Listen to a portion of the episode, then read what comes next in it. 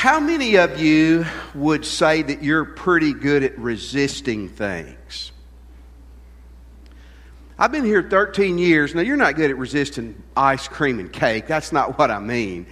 Uh, I've been here 13 years. I know some of you, many of you, very well. By faith, I will take this, those who I don't know well, you're pretty good at resisting things. I'm good at resisting things. We, uh, we grow up resisting our parents, don't we? Now we resist our kids, don't we? the, older, the older we get, the older they get, the, the, the roles are reversed, isn't it? We resist our husbands, we resist our wives, we resist our bosses, we resist the police. Subtly, hopefully, most of the time. We resist the law a lot of times. Uh, by the way, we are not uh, honoring it. We understand what it's like, and we're all pretty good because we have a sinful nature. We're all pretty good at resisting things, aren't we? Well, this evening, primary text is going to be in Mark chapter 10 if you have a Bible. We will use a lot of scriptures, and I hope when you come to church that you do come in with a pen and paper where you can write things down. But we're going to talk about resisting God, resisting God, and specifically, we're going to talk about resisting the Holy Spirit. Is it possible to resist the Holy Spirit when it comes to salvation? Now, this fall, we have been in a study on the doctrine. Doctrine means the, the theology or the understanding of salvation. And I've told you this every week the, most, the second most important belief system you can have is what you believe about salvation. The first doctrine is what you believe about God. If you don't believe the right things about the Father, Son, and the Holy Spirit, you're never going to get it right. But after that, you have to be right on this heaven and hell are in the balance. Evangelism, missions, everything we do is in the balance on our theology, our understanding about salvation. And we've been looking, we've been looking at salvation from a biblical view, and we've also been looking at it from a, a view. Now, that, of course, they would say this is biblical too, but we've been comparing uh, a, a basically a traditional Baptist type view of salvation with an old theology that's starting to rise back up called Calvinism. Calvinism uh, started by John Calvin. Uh, in the 1500s, he was a preacher, a lawyer, a theologian. And, and, and to sum it up real quick, it's a system real heavy on predestination.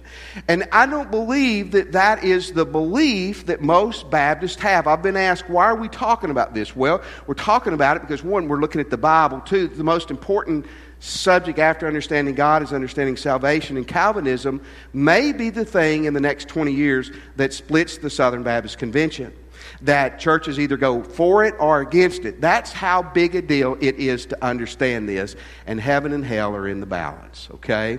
So let's begin with this. Is God's call to save you irresistible? When God decides to save you, or to save someone you know this evening who is not a Christian, or God, I believe God wants to save everybody, can that be resisted? Can people say, no to that. Now, I'll give you a quick reminder. Put, put on the screen our tulip. Calvinism is built on a on a five point system from the flower tulip, not poinsettia. That would be much more confusing, wouldn't it?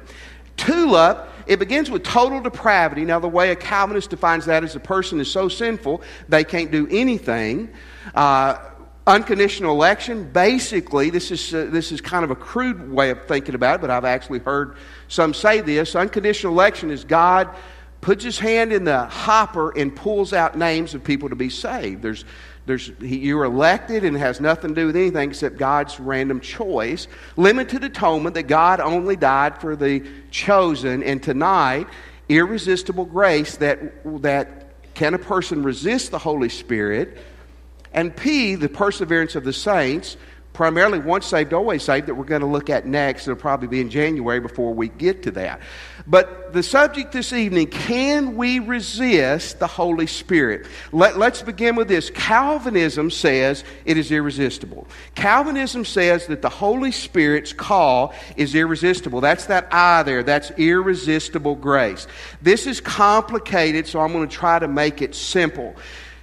And again, I'm, I'm not trying to do anything but represent their system the way that I understand it. Not to slander it, not to uh, belittle it, but to represent it as I would want mine represented fairly. God gives two calls to people to be saved. One is the general call for salvation that you hear from the preacher or the teacher that says, Come follow Jesus. Everybody gets that call, but there's a second call, an inward call that only the elect get. In other words, two people could be in church together their whole life, they hear the gospel preached, the outward call, but only Brandon, not Justin, gets the inward call, and only he can be saved. The problem with that is I don't find an inward and outward call in the Bible. If you look real hard, I don't think you will find it there either.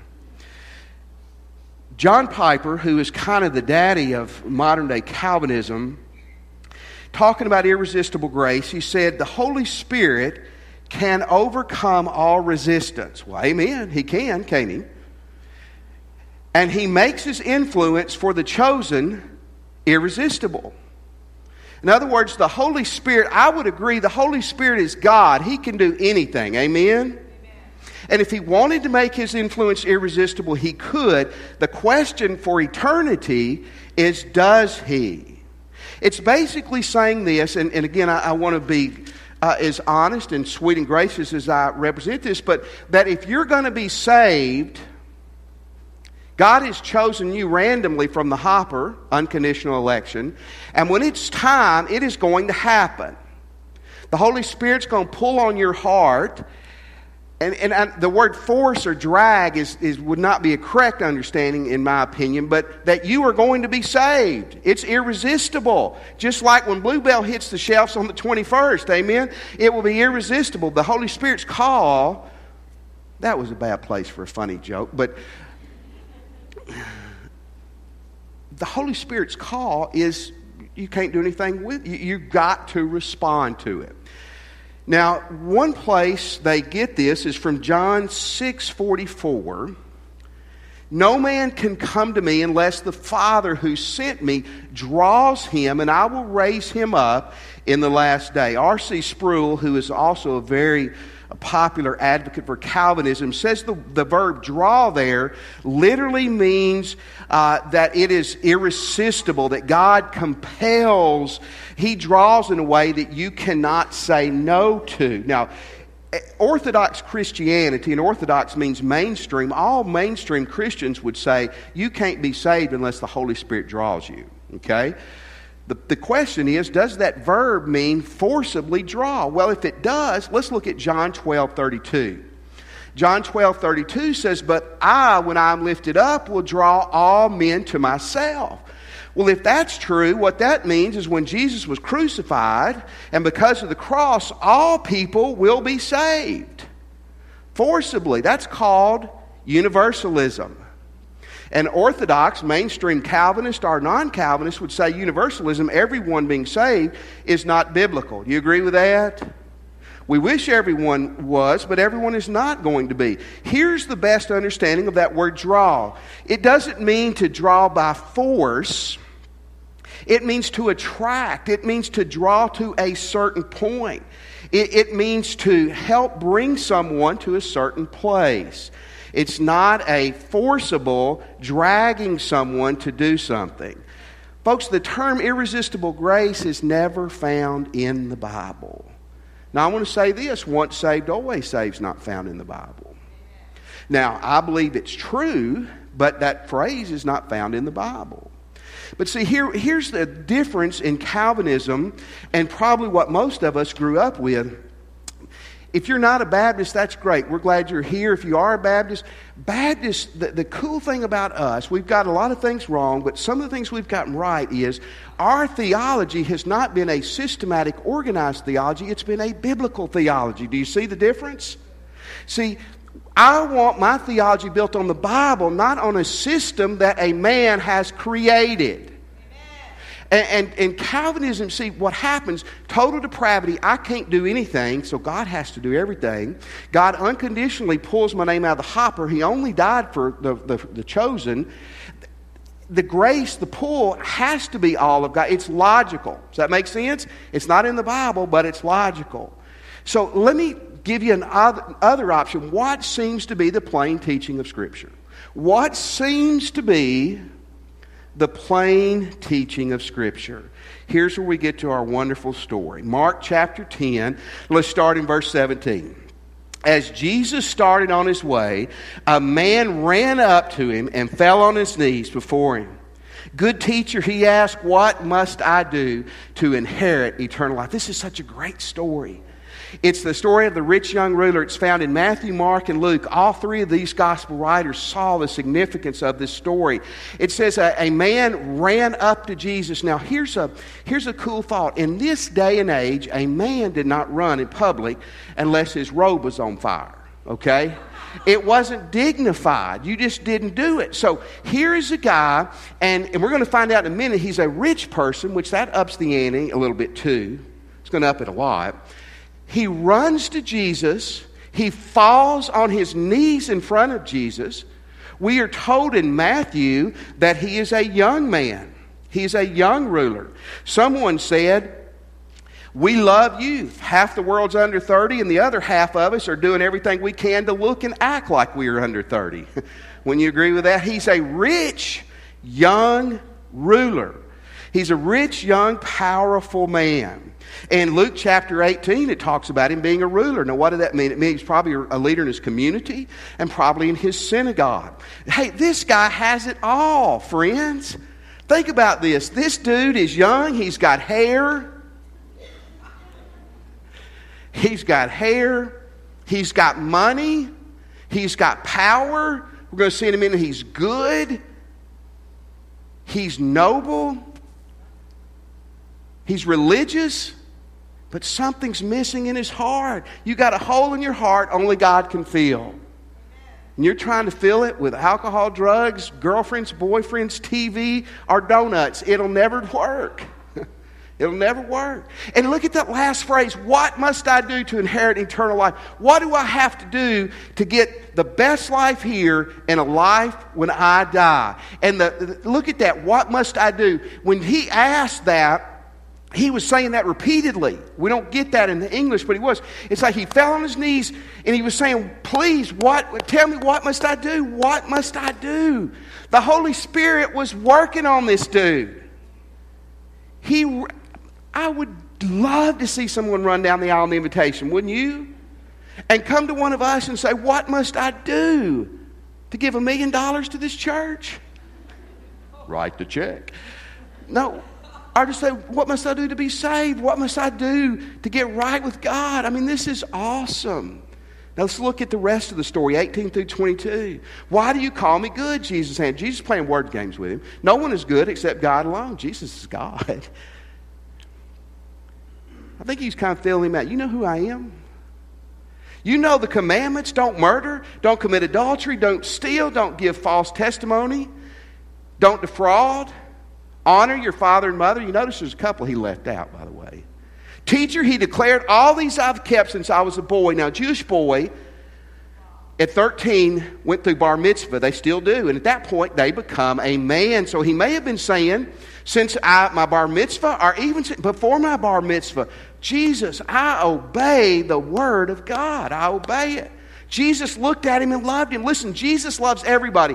What this means, and this is the power here, Jesus was felt affection towards this person, human, human.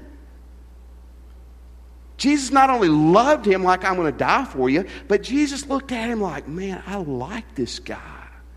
But he does not dumb down the call. One thing you like, he said, go sell everything you have and give to the poor, and you will have treasure in heaven. Then come and follow me. Verse 22. At this, the man's face fell, and he went away sad because he had great wealth. Sad there means like storm clouds, gloomy. It's literally the picture of shock when Jesus told him this. I mean, if Jesus would have said, Give me, you know, give me a, whatever, how much money, let's say $500,000 if that guy had that, he would have written the check. That's what Jesus said. We're going to look at this in a moment. Call to salvation is not the call to give up all your money. The call to salvation is to give up, put everything in your life behind Jesus Christ. Money was this guy's God. Notice Jesus didn't ask him, Do you not covet? He didn't ask him that. That was going to be the heart of it in just a moment.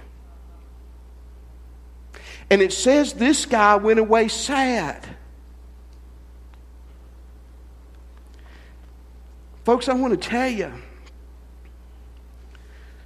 to say this guy wasn't under conviction, you're silly. You're reading a different Bible. To say this guy wasn't sincere, you would be insincere. This guy was, was being pulled by God. This guy ran to Jesus.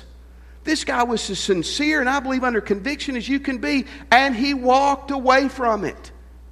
Let me give you a, a, another really interesting verse 23 through 25. Jesus looked around and said to his disciples, Jesus was sad and shocked how hard it is for the rich to enter the kingdom of God. Then the disciples were amazed at his words. Jesus said again, Children, how hard it is to enter the kingdom of God. It's easier for a camel to go through the eye of a needle than for a rich man to enter the kingdom of God. If you don't get anything else, get this tonight.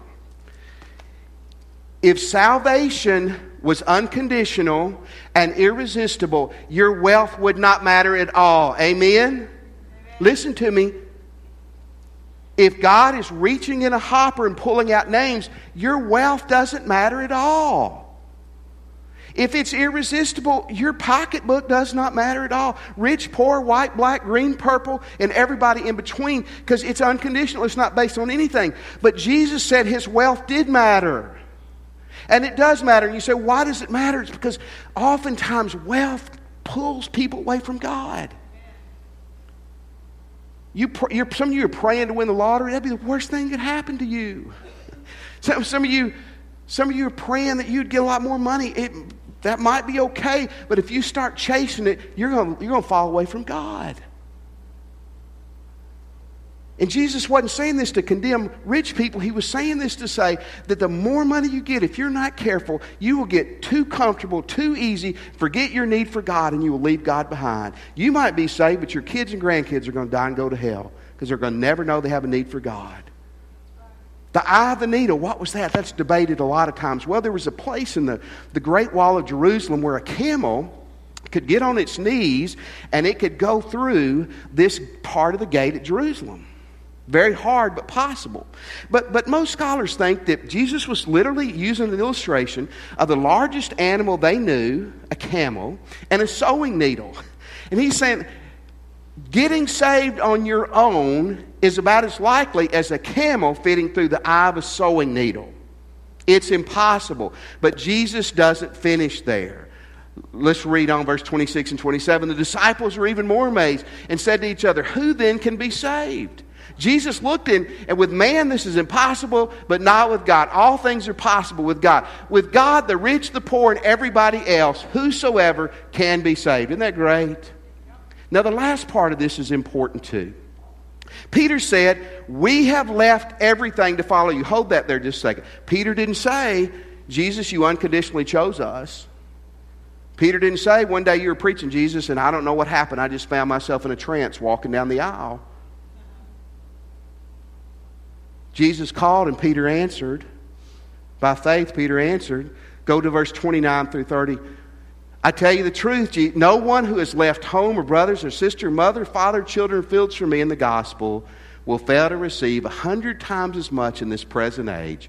Homes, brothers, sisters, mothers, children, and fields, and with them, ooh, persecutions, but in the age to come, eternal life. Isn't that awesome? You see, I'm going to be honest with you. I think this passage right here blows away irresistible grace.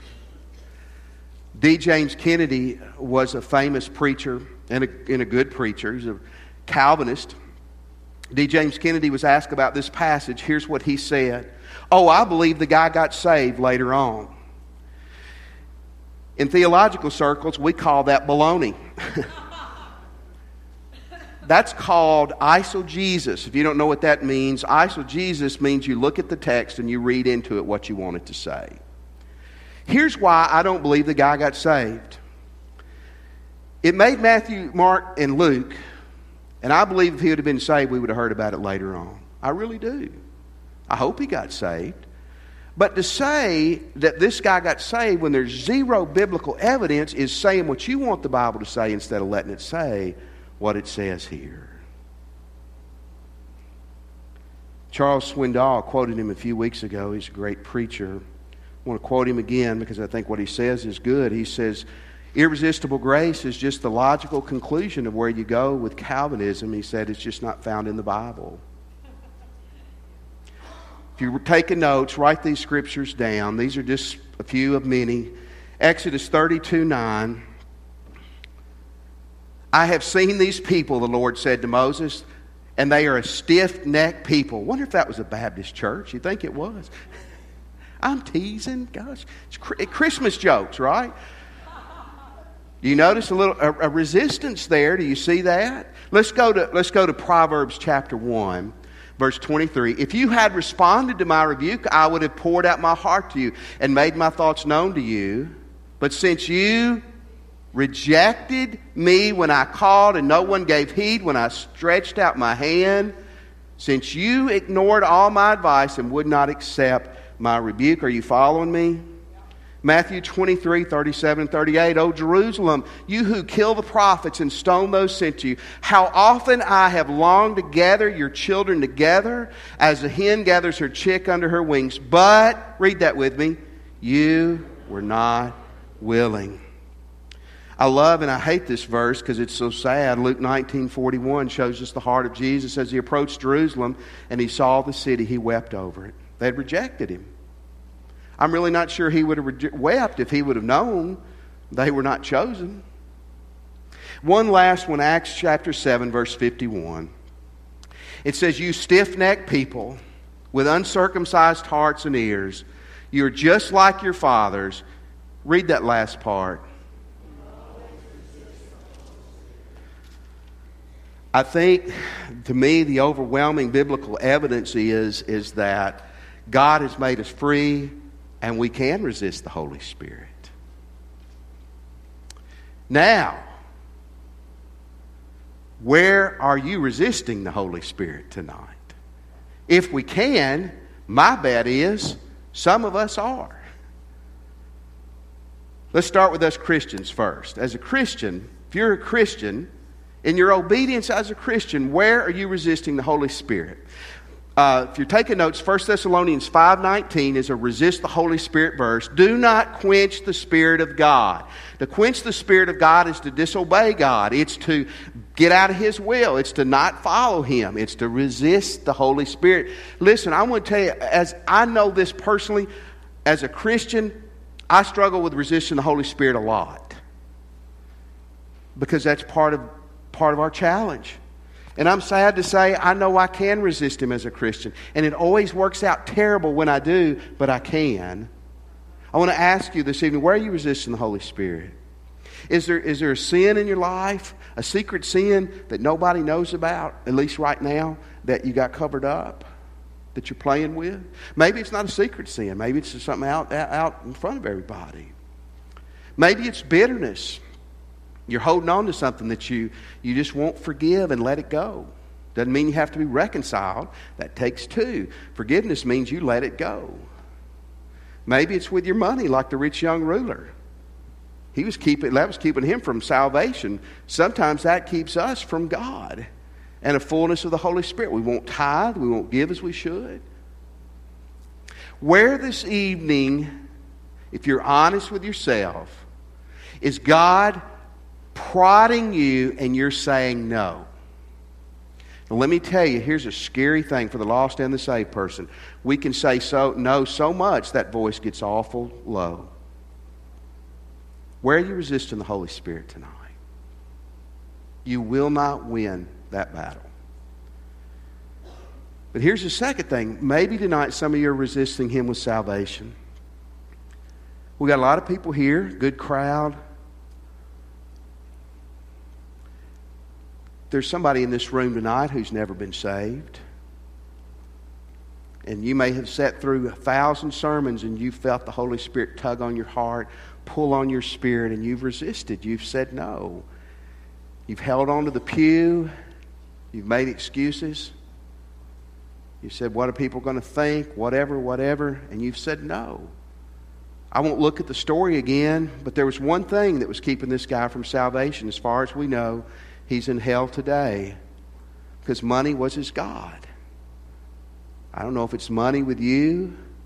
I know this when you get saved, you've got to come to Jesus and say, Here's everything I am. I'm laying it out. I'm yours. That's what faith in Christ. It's a surrender to Christ. Maybe it's a family. Maybe it's family for you. Years ago, 1983, I was riding around with one of my dear friends. Shared Christ with him for four hours. That close, man, he was sweating bullets. Don't you like it when you're witnessing, they start sweating literally in an air conditioned car? Isn't that great? And you're saying, Oh, Holy Spirit, turn up the heat. Turn up the heat.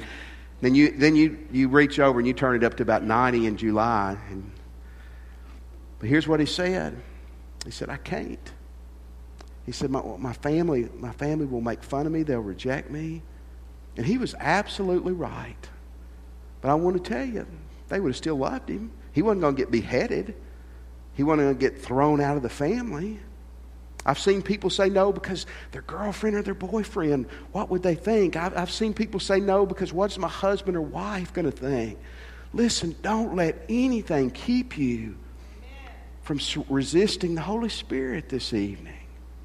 Max Lucado is a great writer, a great speaker.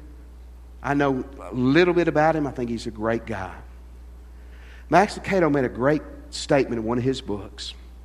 He said, Tonight, if you're a thousand feet from God, God will walk 999 to you.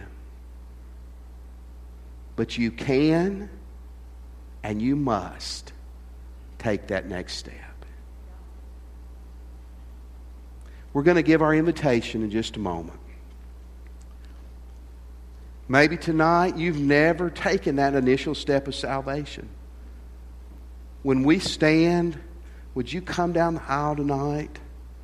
Not resist the Spirit anymore and surrender your heart to it. It's eternal. Maybe you're here tonight and you'd like to join our church family. We would love for you to do that. One way you can do that when we stand, you can slip out and come and join us tonight. Maybe tonight you're here as a Christian and the Holy Spirit, I hope, is speaking to your heart. And maybe it'll be where you're standing. Maybe it's at the altar on your knees or praying with a minister. There's something you need to surrender to Jesus. You need to say to God, I'm resisting no more, Lord. I'm going to let it go and I'm going to follow you with all my heart. Let's stand and let's say yes